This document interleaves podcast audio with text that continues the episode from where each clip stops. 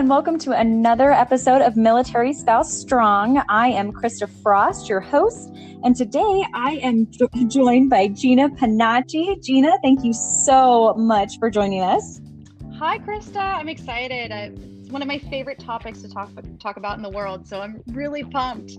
Yay, absolutely. I am so glad that you are joining us. And today we are going to be talking with Gina who is a talent lead, about just looking for jobs, um, especially if you've been out of the workforce for a little bit. Maybe you're joining the workforce for the first time, or you're just looking for a new job in this new environment and kind of this COVID environment where people might be looking for jobs in more of a teleworking capacity um, and really just trying to find something where maybe there's a little bit more limited jobs available. So I think Gina, just coming from, um, you know, the human resources, you know, the talent acquisition side of things, what would be your advice for anyone who is in that position, looking to get into the workforce and, um, you know, really just trying to understand some of the trends that are going on today? Yeah, that's such a good question. I mean, I think the first thing you really have to think about, um, especially if you've been out of the workforce, is you know what you really want to do. And I encourage those that have been out of the workforce uh, for some time to you know start start um, start taking coursera classes or classes online classes that will help you really um, focus on what you might actually want to do because i think it really all starts with um, being your own brand ambassador which means making sure your linkedin profile and your resume really speak to your experience and really wanting to land your dream job which is tailoring your resume and your linkedin and your cover letter towards that. So i think really starting there and really kind of doing some self discovering and figuring out what you truly want to do. Um, and I think as I mentioned, like it really starts with your resume and your LinkedIn. I mean, uh, you really kind of have to go into this being your best advocate. Um, and so, what I say, I mean, because you probably know this too, writing your own resume is the absolute worst.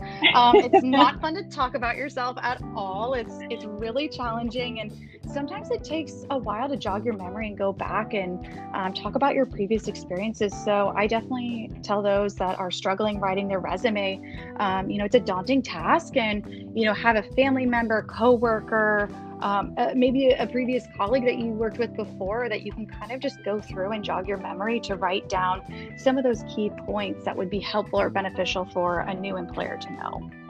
Absolutely. No, I think that is such great advice. Um, just to kind of, yeah, get your mind going again, get thinking about, you know, what you what you really enjoy. And I think those course Coursera classes can really help with that as yeah. well yeah, just kind of discovering and maybe even finding something that you never thought you'd be interested in or never even considered before to think like, oh, hey, that's interesting. That's kind of what happened to me with my handmade business when I was doing yeah, like my own right. knitting business. It was like, oh, I didn't know that a hobby could become a you know a, a, job this is this is crazy right. so i think it just gets you thinking about different things maybe things that are a little bit non-traditional especially in in today's world and you know you bring up a really great point with the resume and writing mm-hmm. it sitting down and doing that. And um, I know that resumes have certainly changed since, you know, when I was getting out of college and really looking yeah. for jobs. You know,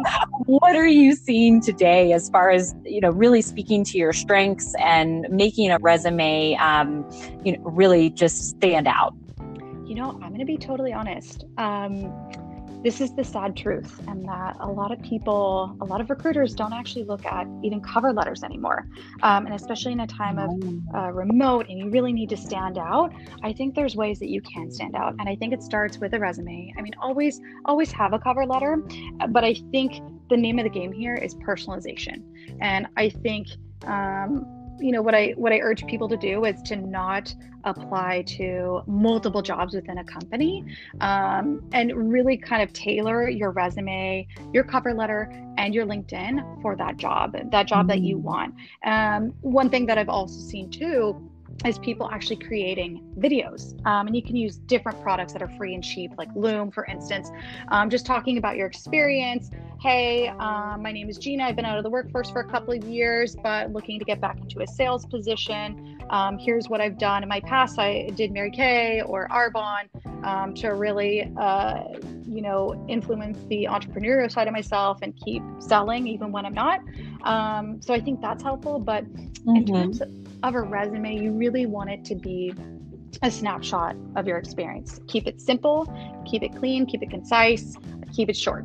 Um, you know, you don't need to, I think, what we were probably told, like when we were in college, is, you know, have all these pretty, um, images and logos and colors on a resume. don't. Just don't. yes. um, we're not looking unless you're a designer, don't.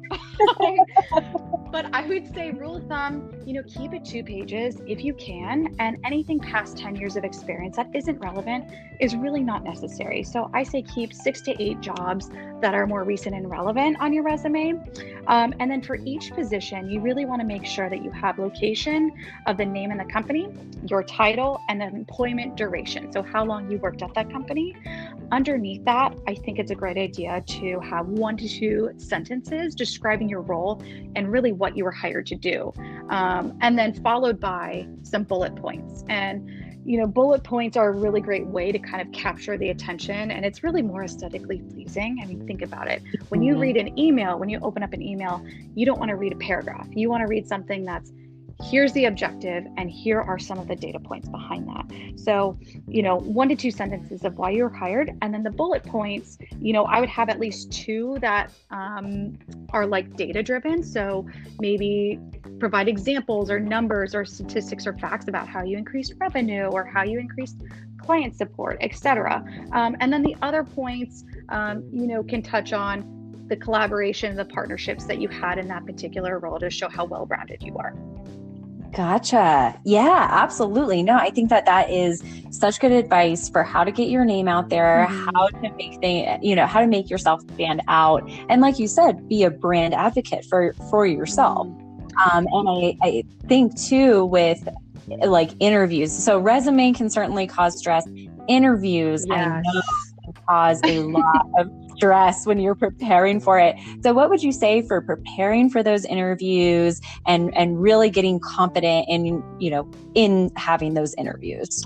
Yeah, I mean, I think it all again like really starts with your LinkedIn and your resume because once you really redo that and you've walked your jogged your memory, you're able to speak a little bit more clearly and specifically to those experiences so that you know it doesn't seem as daunting or scary. Now it is a little awkward today with everyone being virtual um, and some people either love it or they don't. Some people can be the best um, you know presenters or speakers but interviewing is just really tough sometimes.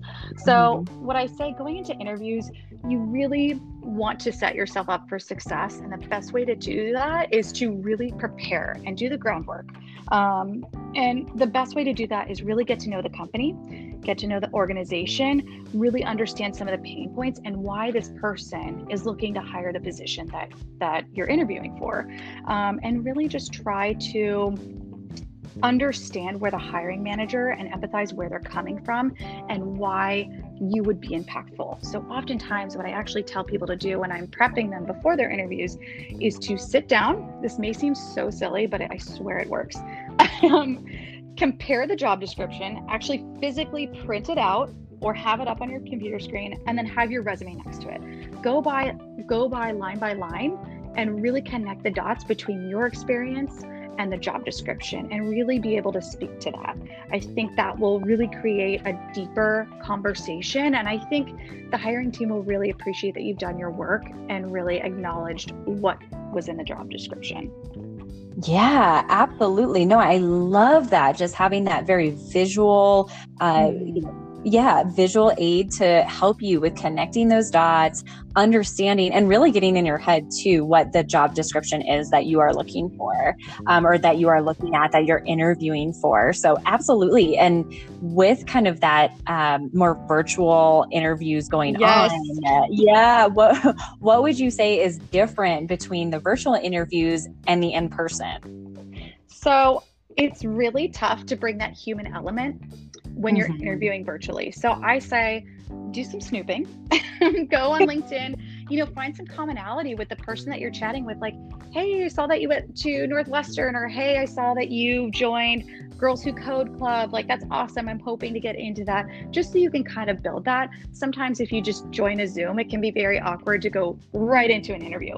and hopefully, the person mm-hmm. that's interviewing you, you know, will kind of seamlessly make that transition. But some of the other things um, I highly recommend, and this might seem silly, but, you know, really kind of plan out what you're going to say and also make sure you're in a quiet area talk to your roommates your spouse your friends put your dogs in another room maybe have someone come over and watch the kids um, for a mm-hmm. couple hours just so you're not distracted because mm-hmm. i think that can be that can really throw someone off their game honestly and of course I think today it's always endearing when you see a dog or, like, for instance, like a kid walk into an interview. I mean, it kind of brings a human element. So if that does happen, don't worry. Um, but I would really make sure that your cell phone is off, you're focused. And one silly thing I would tell everyone is make sure you dress the part. I mean, wear a shirt, wear pants, wear shoes. Really, yes. I know that seems crazy, but like really create your own space and walk to a different room where it's set up, where you have your own little desk set up so it does feel like you're sitting in an interview because I think if you're sitting on your couch and you're taking an interview, like it, you don't feel like it. And so you're probably not going to put your most professional self forward.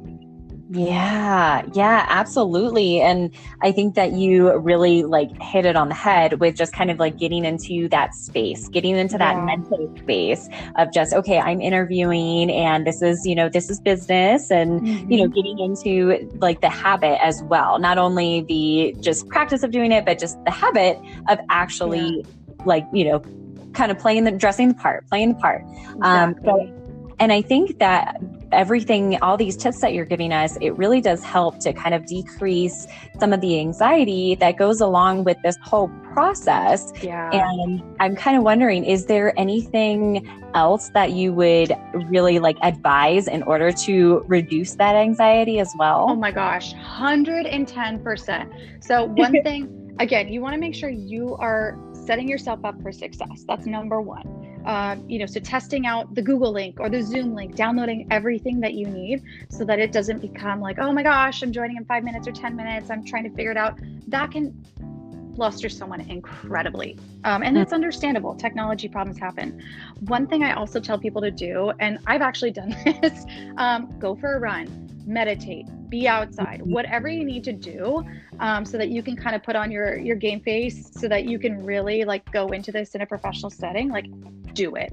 Um, you know, there's no wrong answer there. And I think a lot of people, um, you know, need that, that turn off um, from technology and the computer because you, you really can get sucked into it and overthink the interview. And I think if you just take a few moments to kind of collect yourself, step outside, go walk your dog, just be outside in nature, meditate, whatever it is, you'll definitely be a little bit more um, grounded when you interview. Yeah, that makes total sense. Just to get in that like mind space, to get yeah. in your kind of yeah, in your happy place, if you want to say that. yeah, exactly. just to be ready to go, ready for anything, ready for yeah. those random technology glitches that happen and everything. So that totally, totally makes sense. And yeah, do you have any other kind of like closing advice for people as they go through this journey?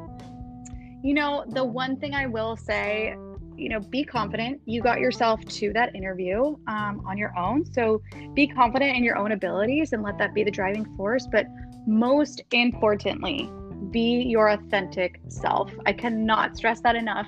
Um, you know, people are interviewing you for a reason, and it's mainly because they really like your personality, they really like your drive, your work ethics, etc. And you know, qualifications aside, like really make sure that you show up um, as yourself. Absolutely.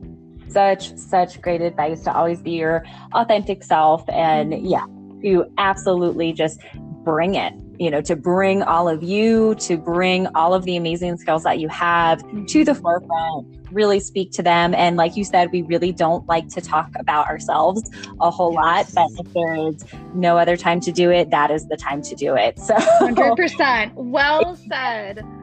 Yes, absolutely. But and I think that you also graciously offered um, that if people want to connect with you on LinkedIn, um, that yes. they can do that.